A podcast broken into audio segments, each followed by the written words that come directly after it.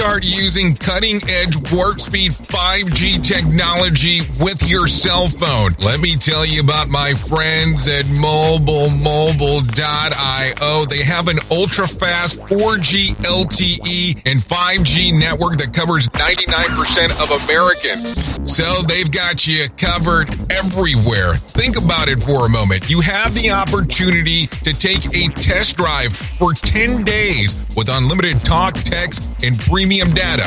What is premium data? Premium data is an allotment of a cellular data that you receive from a higher priority on the network. You won't get throttled like you will with some of those, well, non-brand service providers. To find out more information, all you have to do is go to mobilemobile.io. That's mobilemobile.io to start your 10-day free trial.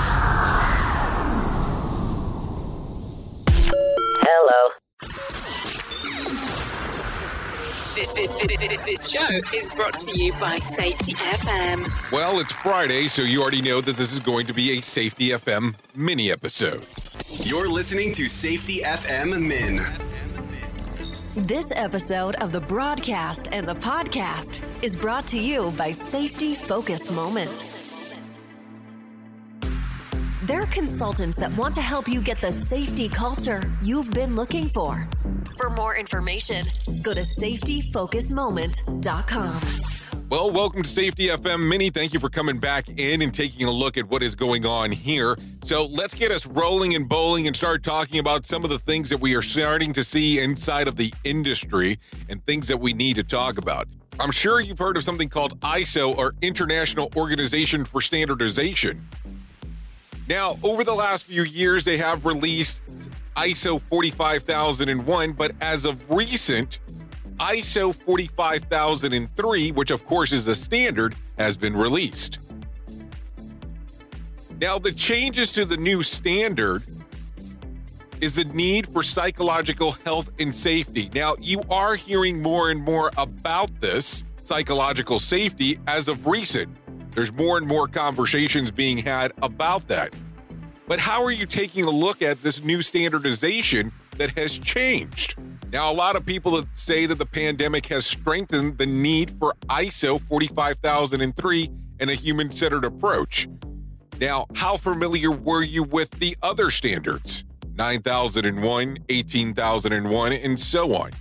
45,001 had come out in the last few years, but now with 45,003, really what is all the changes about?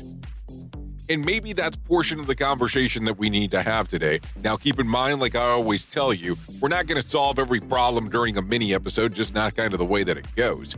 But let's take a look at this. What are you seeing as the needs of your organization when it comes to 45,001 or to when it comes to the whole aspect of psychological safety? So, if we had to give a descriptor here, let's do it this way. What is ISO 45003? Is a new global standard that intends to give practical steps and methods of best practices for managing psychological health within the workplace.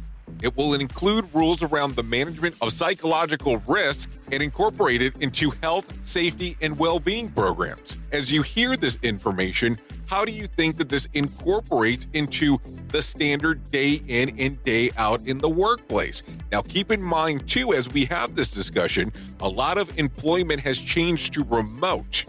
I had a conversation earlier this week speaking to a person that they were telling me that their location works like this now that if you actually have an office inside of the building and not a cubicle, you have to go in to have conversations and do your work. But if you are in a cubicle aspect, you get to work from home.